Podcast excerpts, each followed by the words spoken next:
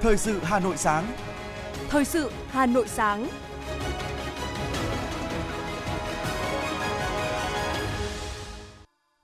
Kính chào quý vị và các bạn. Bây giờ là chương trình thời sự của Đài Phát thanh Truyền hình Hà Nội, phát trực tiếp trên sóng phát thanh tần số FM 90 MHz. Sáng nay, thứ năm, ngày 1 tháng 9 năm 2022, có những nội dung chính sau đây.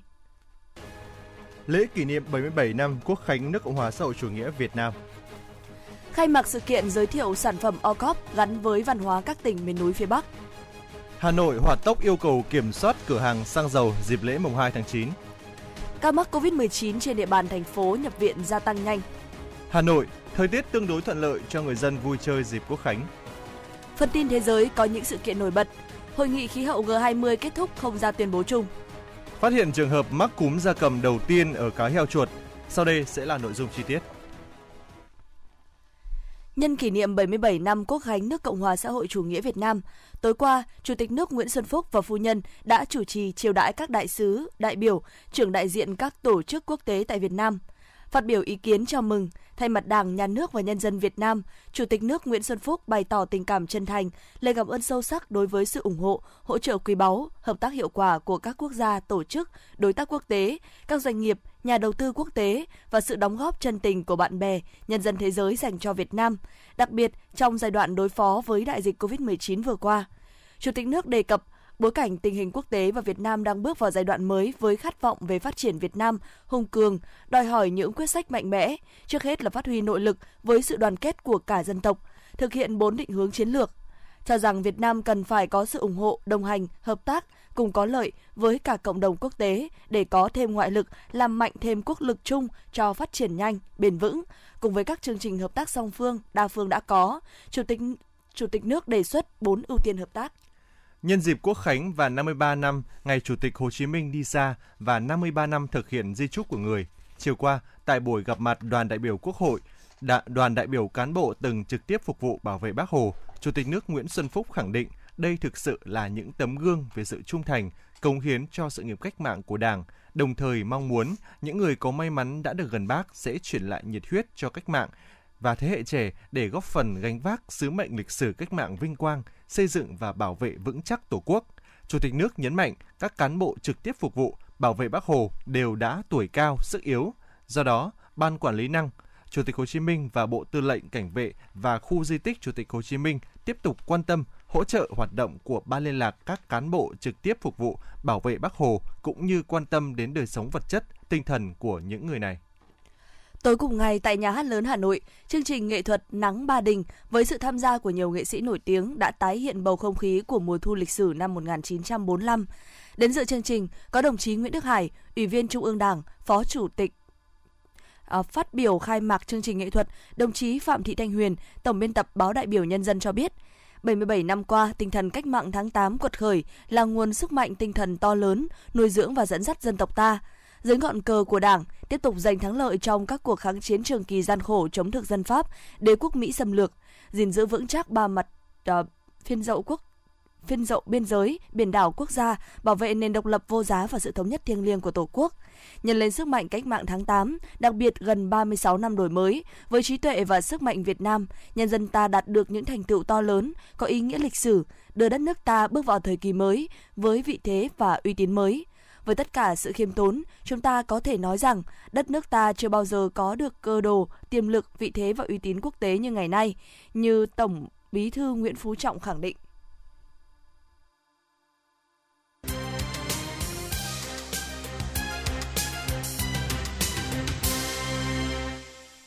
Những thông tin kinh tế sẽ tiếp nối chương trình.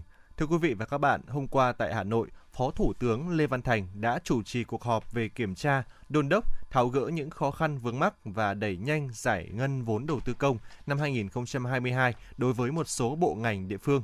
Kết luận tại cuộc họp, Phó Thủ tướng Lê Văn Thành đánh giá cao các địa phương đã nhận diện các nguyên nhân tồn tại, các vướng mắc, đã thành lập những tổ công tác, lãnh đạo các tỉnh họp giao ban hàng tháng về giải ngân.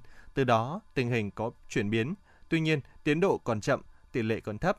Theo Phó Thủ tướng, chậm giải ngân vốn đầu tư công do nhiều nguyên nhân, trong đó có việc phân bổ vốn chưa khoa học, nhiều dự án được bố trí vốn năm 2022 nhưng chưa được phê duyệt đầu tư dự án, nhiều dự án chưa đấu thầu, lựa chọn nhà thầu, có dự án chưa giải phóng mặt bằng, một số dự án chậm tiến độ do nhà thầu yếu kém, do các thủ tục thanh toán, nghiệm thu chưa kịp thời. Về giải pháp, đối với các dự án đã đủ điều kiện và đang triển khai, Phó Thủ tướng yêu cầu các địa phương, chủ đầu tư, ban quản lý, nhà thầu tập trung tháo gỡ những khó khăn vướng mắc, triển khai thi công 3K để bù tiến độ đã chậm. Đối với những dự án đã được phân bổ theo kế hoạch vốn nhưng chưa khởi công, kiên quyết thu hồi để điều động, phân bổ vốn cho các dự án khác, phấn đấu hoàn thành kế hoạch giải ngân vốn đầu tư năm 2022. Tối qua tại phố đi bộ Thành Cổ Sơn Tây, Văn phòng điều phối chương trình xây dựng nông thôn mới thành phố Hà Nội tổ chức khai mạc sự kiện giới thiệu sản phẩm, chương trình mỗi xã một sản phẩm OCOP gắn với văn hóa các tỉnh miền núi phía Bắc. Đây là sự kiện quan trọng của Hà Nội nhằm giúp các tổ chức, cá nhân quảng bá, kết nối giao thương sản phẩm OCOP và đặc sản của các vùng miền trong cả nước. Sự kiện sẽ diễn ra đến hết ngày 4 tháng 9 với trên 100 gian hàng, hơn 1.000 sản phẩm OCOP, đặc sản vùng miền của Hà Nội và 9 tỉnh miền núi phía Bắc. Theo Phó Giám đốc Sở Nông nghiệp và Phát triển Nông thôn Hà Nội Tạ Văn Tường, chương trình OCOP được chính thức triển khai trên phạm vi toàn quốc từ năm 2018 đến nay. Thành phố đã có được 1.649 sản phẩm OCOP được công nhận, chiếm 19% số sản phẩm của cả nước với tổng số là 8.340 sản phẩm. Các sản phẩm OCOP của Hà Nội đã nhanh chóng khẳng định vị thế, được thị trường đón nhận rất tích cực, giúp người nông dân mở rộng quy mô sản xuất, tăng giá trị sản phẩm, từ đó nâng cao đời sống vật chất và tinh thần của người dân. Tối qua, đại diện Tổng cục Hải quan cho biết, Tổng cục Hải quan vừa có văn bản chỉ đạo Cục Hải quan các tỉnh, thành phố thực hiện thông quan nhanh chóng đối với mặt hàng xăng dầu nhập khẩu, bố trí cán bộ, công chức trực tiếp giải quyết thủ tục hải quan, kiểm tra, giám sát và xử lý những vướng mắc đối với xăng dầu nhập khẩu, kể cả ngày nghỉ lễ dịp Quốc khánh mùng 2 tháng 9, ngày nghỉ, ngoài giờ hành chính, đảm bảo thông quan 24/7. Hiện, thủ tục xuất nhập khẩu đối với mặt hàng xăng dầu vẫn đang được thực hiện thuận lợi. Tuy nhiên, để rút ngắn hơn nữa thời gian thông quan, góp phần cho doanh nghiệp kịp thời đưa hàng hóa vào lưu thông trên thị trường, lực lượng hải quan bố trí các cán bộ để giải quyết việc thông quan hàng hóa kịp thời do xăng dầu là mặt hàng thiết yếu.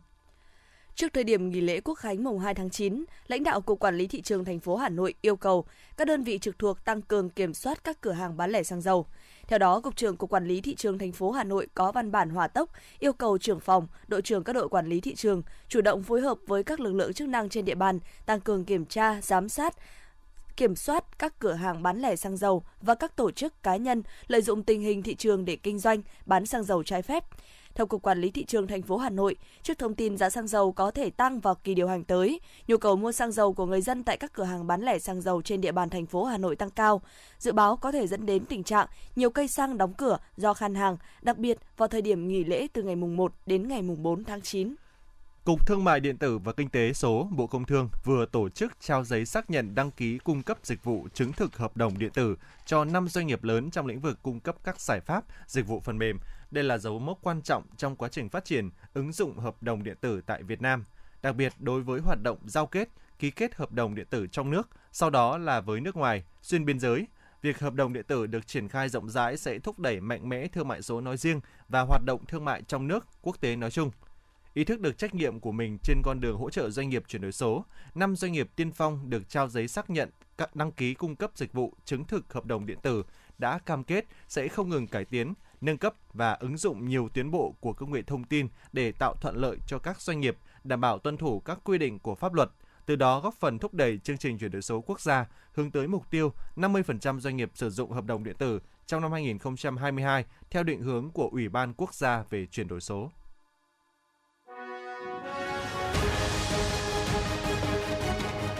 Thời sự Hà Nội, nhanh, chính xác, tương tác cao. Thời sự Hà Nội, nhanh, chính xác, tương tác cao.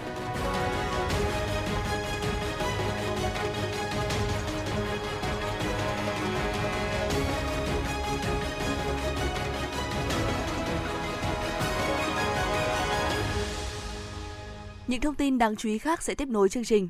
Ủy ban Nhân dân thành phố Hà Nội phối hợp với Văn phòng đại diện UNESCO tại Hà Nội, Hội Khoa học Lịch sử Việt Nam tổ chức họp báo về Hội thảo Khoa học Quốc tế 20 năm nghiên cứu, bảo tồn và phát huy giá trị di sản Hoàng thành Thăng Long Hà Nội. Hội thảo được tổ chức theo hai hình thức trực tiếp và trực tuyến với sự tham gia của khoảng 200 đại biểu trong nước và quốc tế. Các trao đổi tại hội thảo sẽ xoay quanh hai chủ đề chính: đánh giá kết quả 20 năm nghiên cứu di sản Hoàng thành Thăng Long Hà Nội, phát huy giá trị di sản, thực tiễn kinh nghiệm và định hướng. Đây còn là dịp đặc biệt giới thiệu kết quả khai quật khảo cổ học 10 năm tại khu vực chính điện Kính Thiên, đồng thời sẽ giúp cho những người làm công tác nghiên cứu, bảo tồn và phát huy di sản trong nước và quốc tế có cơ hội trao đổi, học tập kinh nghiệm, nghiên cứu, so sánh trong công tác phục dựng các cung điện, tham vấn khoa học về định hướng cho công tác nghiên cứu, bảo tồn và phát huy các giá trị của di sản thế giới Hoàng thành Thăng Long, thúc đẩy hoạt động quảng bá các giá trị đặc sắc văn hóa Thăng Long Hà Nội, Việt Nam lan tỏa trong nước và quốc tế.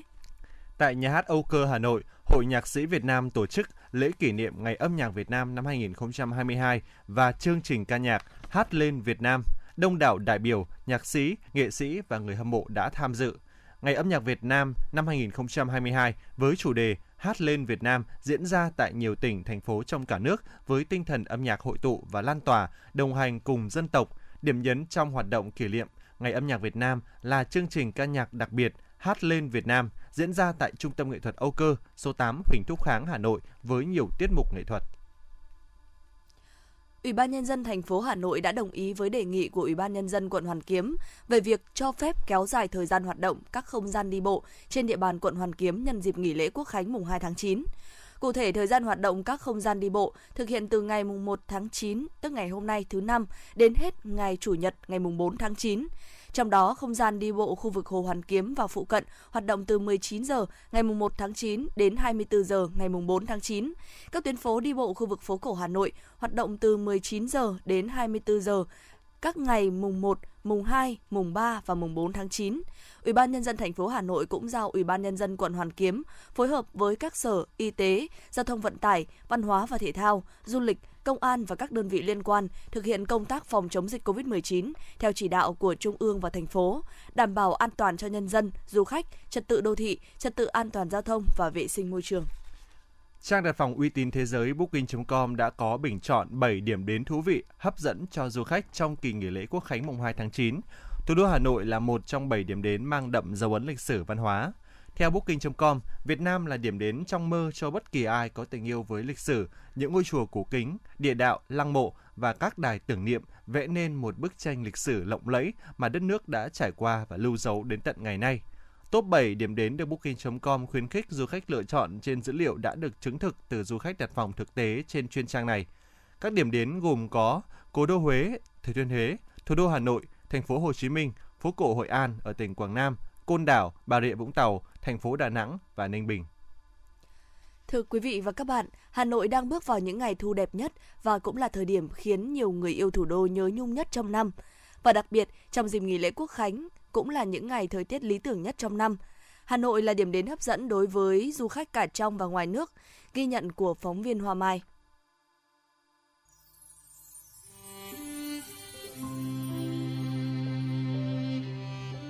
Vào mùa thu, không khó để bắt gặp hình ảnh những cánh hàng xấu và cúng non bày bán trên các con phố ở thủ đô. Những thức quà làm nên mùa thu Hà Nội. Hương cúng non lan tỏa trong buổi chiều thu, khiến ai nấy cũng phải khắc khoải khi đi qua.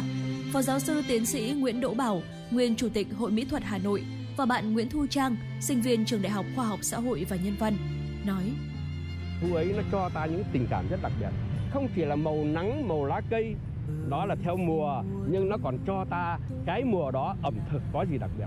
Tôi nhớ nhất cốm vòng của Hà Nội chẳng hạn, đó là một cái biểu tượng mùa thu rất tươi đẹp. Em đặc biệt rất là thích cốm làng vòng và em hay gửi cốm làng vòng về cho bà ngoại của em, bởi vì bà rất thích ăn và đối với bà thì cốm làng vòng là một cái sản vật riêng của Hà Nội và nó có một cái mùi rất đặc trưng của mùa thu Hà Nội mà không một chỗ nào có. Hà Nội đang vào thu, thời tiết dễ chịu, ánh nắng vàng óng, rất lý tưởng để dạo quanh khu phố trung tâm, ngắm những con phố cổ kính trầm mặc.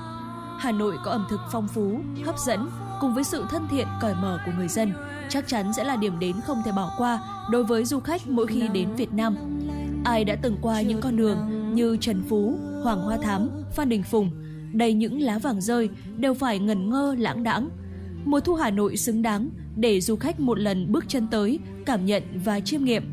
Anh Steven Arvinen, du khách Canada, và bạn Hoàng Thu Hương, du khách đến từ Bắc Ninh, bày tỏ: Một vài tuần nay tôi dành thời gian chụp ảnh nhiều vì tôi yêu những điều này.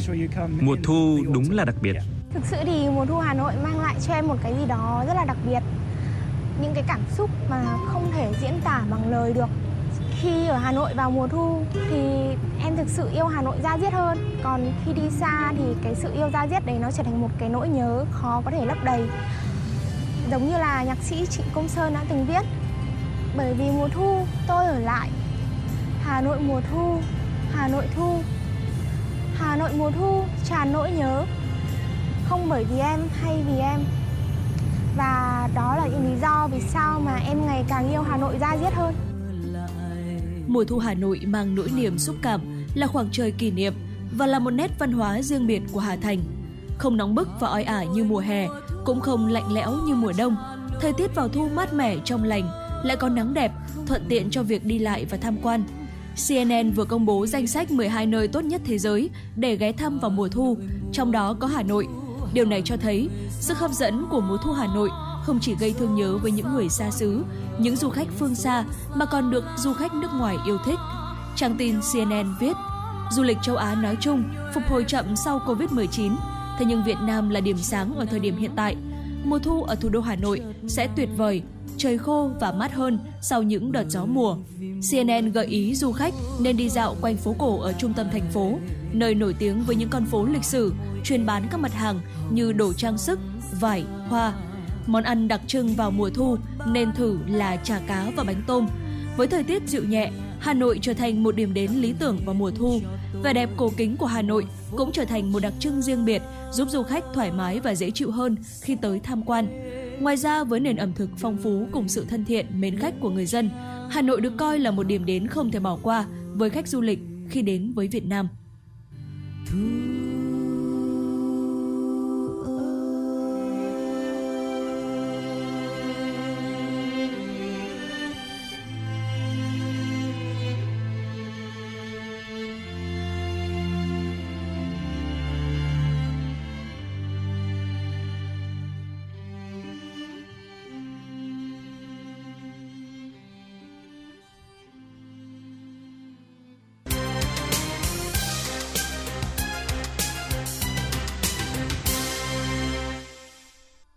Thưa quý vị và các bạn, nhằm xóa điểm đen về rác thải, làm mới những bức tường cũ bám đầy rêu và với mong muốn mọi người cùng nhau chung tay góp sức làm đẹp cho quê hương, Ban chấp hành Đoàn xã Phù Lỗ, huyện Sóc Sơn đã tạo nên con đường bích họa độc đáo, góp phần tạo điểm nhấn mới cho bộ mặt nông thôn mới tại đây.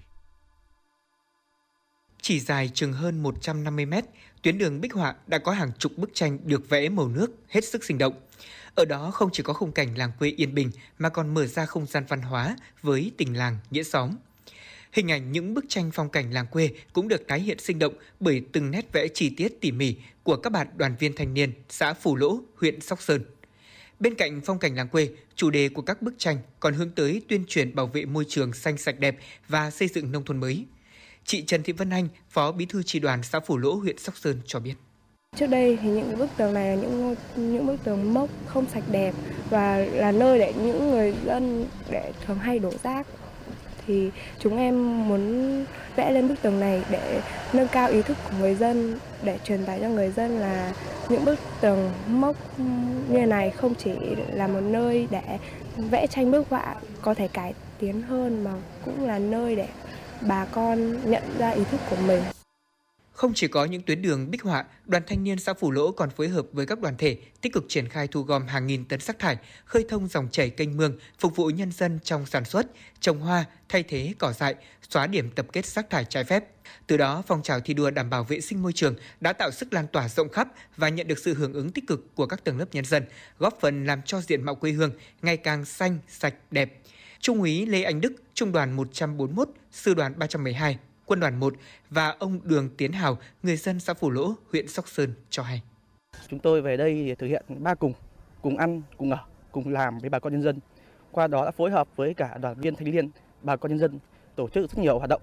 Ví dụ như là vệ sinh khơi thông, mương máng nội đồng, vệ sinh đường làng ngõ xóm. Qua đó thì thắt chặt được tình đoàn kết quân dân. Cũng như đó là để giáo dục, nâng cao ý thức cho anh em trong quá trình bảo vệ môi trường, cũng như là để xây dựng thêm cái khối đoàn kết của quân dân trong địa phương với cả đơn vị.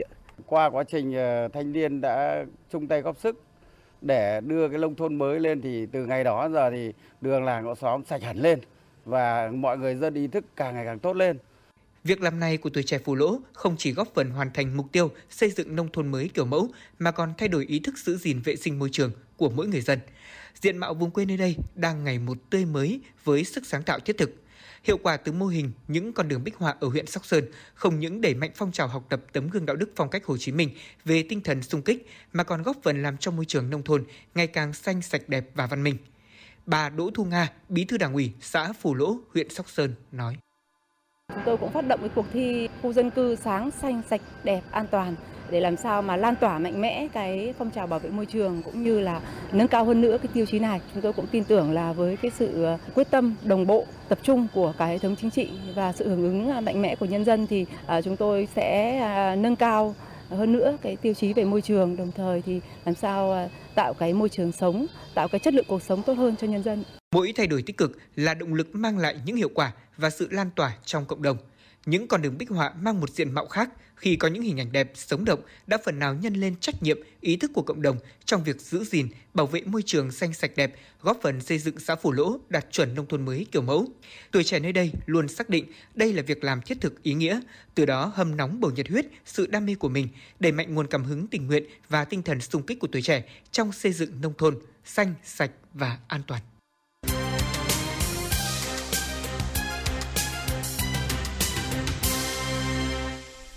Mời quý vị và các bạn nghe tiếp phần tin.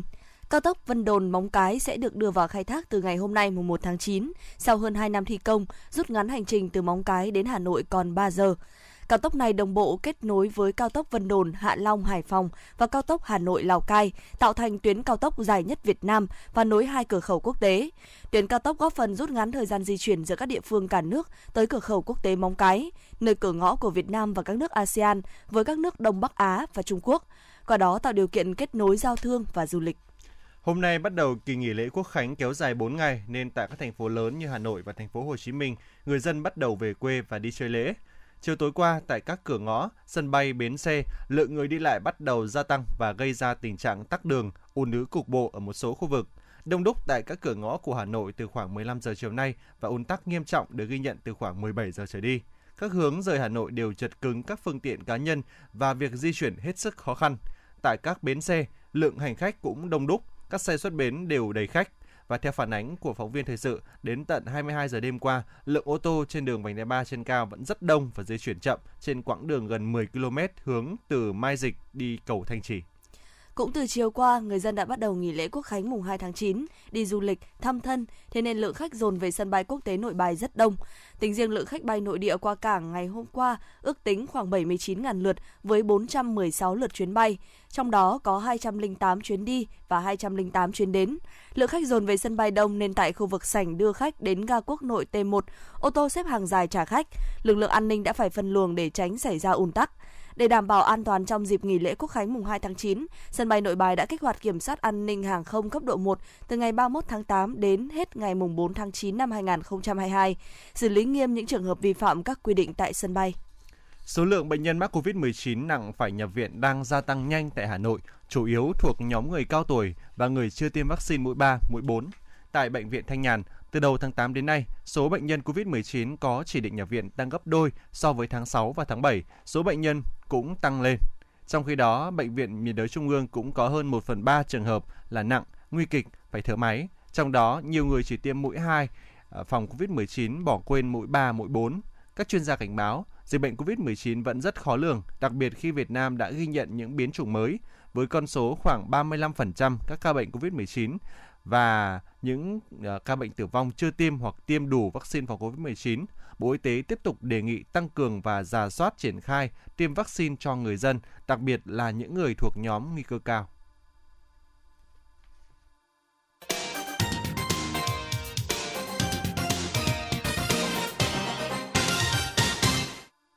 Quý vị và các bạn đang nghe chương trình thời sự của Đài Phát thanh và Truyền hình Hà Nội. Chương trình đang được phát trực tiếp trên kênh phát thanh tần số 90 MHz. Phần tin thế giới sẽ tiếp nối chương trình.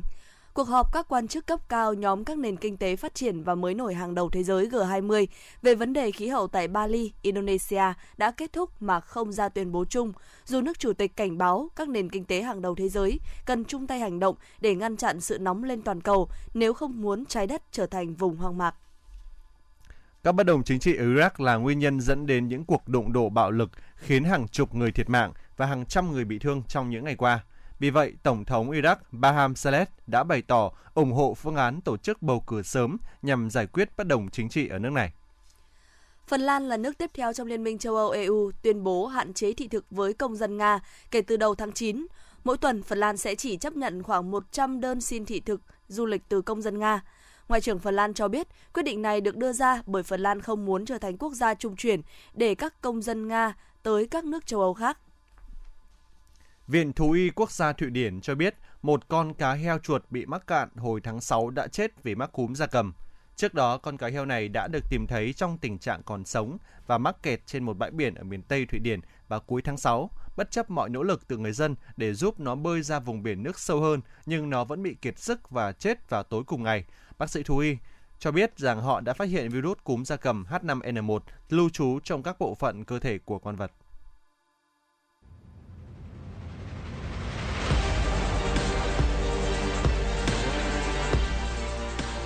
Bản tin thể thao.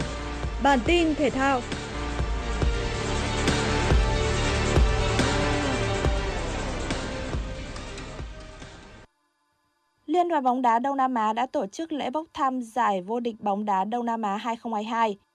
Đội tuyển Việt Nam nằm ở bảng B cùng với Malaysia, Singapore, Myanmar và Lào. Trong khi bảng A gồm có Thái Lan, Philippines, Indonesia, Campuchia và đội thắng trận play-off giữa Timor-Leste và Brunei. AFF Cup 2022 sẽ đá 4 trận vòng bảng, gồm 2 trận sân khách và 2 trận sân nhà, theo mã bốc thăm đã được định sẵn. Đội tuyển Việt Nam sẽ chơi 2 trận sân nhà trước Malaysia và Myanmar và làm khách của Lào và Singapore. AFF Cup 2022 dự kiến diễn ra từ 23 tháng 12 đến 15 tháng 1, 2023. Thầy trò huấn luyện viên Park Hang-seo sẽ ra quân vào ngày 24 tháng 12 gặp đội tuyển Lào. Tại vòng 1 đơn nam giải quần vợt Mỹ mở rộng, Andrey Rublev đã phải rất vất vả mới có được chiến thắng trước Laszlo Djere. Hạt giống số 7 vượt qua đối thủ người Serbia sau 5 set và 3 giờ 44 phút thi đấu. Tỷ số lần lượt là 7-6, 6-3, 3-6, 4-6 và 6-4. Ở một diễn biến khác, Rafael Nadal khởi đầu không tốt khi để thua 4-6 set ra quân trước Rinky Hijikata. Tuy nhiên, sau đó hạt giống số 2 ngược dòng thắng 6-2, 6-3 và 6-3 để ghi tên mình vào vòng 2. Trong khi đó, hạt giống số 11 Jannik Sinner cũng bất ngờ để đối thủ Daniel Armire thắng 7-5 trong set 1. Tuy nhiên, tay vợt người Italia đã trở lại đúng lúc sau đó khi vượt qua đối thủ hạng 93 thế giới. Anh giành chiến thắng 6-2, 6-1 ở 2 set sau. Nỗ lực giúp Armire gỡ hòa 2 đều ở set 4 trước khi thể lực đi xuống, khiến tay vợt người Đức thua nhanh 1-6 ở set 5. Ở một trận đấu khác, cựu vô địch Marin Cilic có chiến thắng dễ dàng sau 3 set trước Maximilian Marterer. Tỷ số các set là 6-3, 6-2 và 7-5. Đài khí tượng thủy văn khu vực đồng bằng Bắc Bộ cho biết, thành phố Hà Nội hôm nay có mưa rào và dông gián đoạn, lượng mưa các nơi phổ biến từ 20 đến 40 mm, có nơi lớn hơn. Thời tiết Hà Nội dịu mát hơn, nhiệt độ cao nhất khu vực trung tâm và phía Bắc thành phố từ 31 đến 33 độ C, khu vực phía Tây và phía Nam từ 30 đến 32 độ C. Tuy nhiên trong mưa dông, người dân thủ đô đề phòng lốc, sét và gió giật mạnh. Sang ngày mùng 2 tháng 9, thành phố Hà Nội có lúc có mưa rào, có lúc nhiệt độ cao nhất từ 32 đến 34 độ C. Sang ngày mùng 3 tháng 9, Hà Nội không mưa, thời tiết oi nóng về trưa và chiều, nhiệt độ cao nhất từ 33 đến 35 độ C. Ngày 4 tháng 9, Hà Nội nắng về trưa và chiều, mưa rào và dông về chiều tối và đêm, nhiệt độ cao nhất từ 32 đến 34 độ C. Ngày mùng 5 tháng 9, Hà Nội không mưa, nhiệt độ cao nhất từ 32 đến 34 độ C. Quý vị và các bạn đang lắng nghe chương trình thời sự của Đài Phát thanh Truyền hình Hà Nội.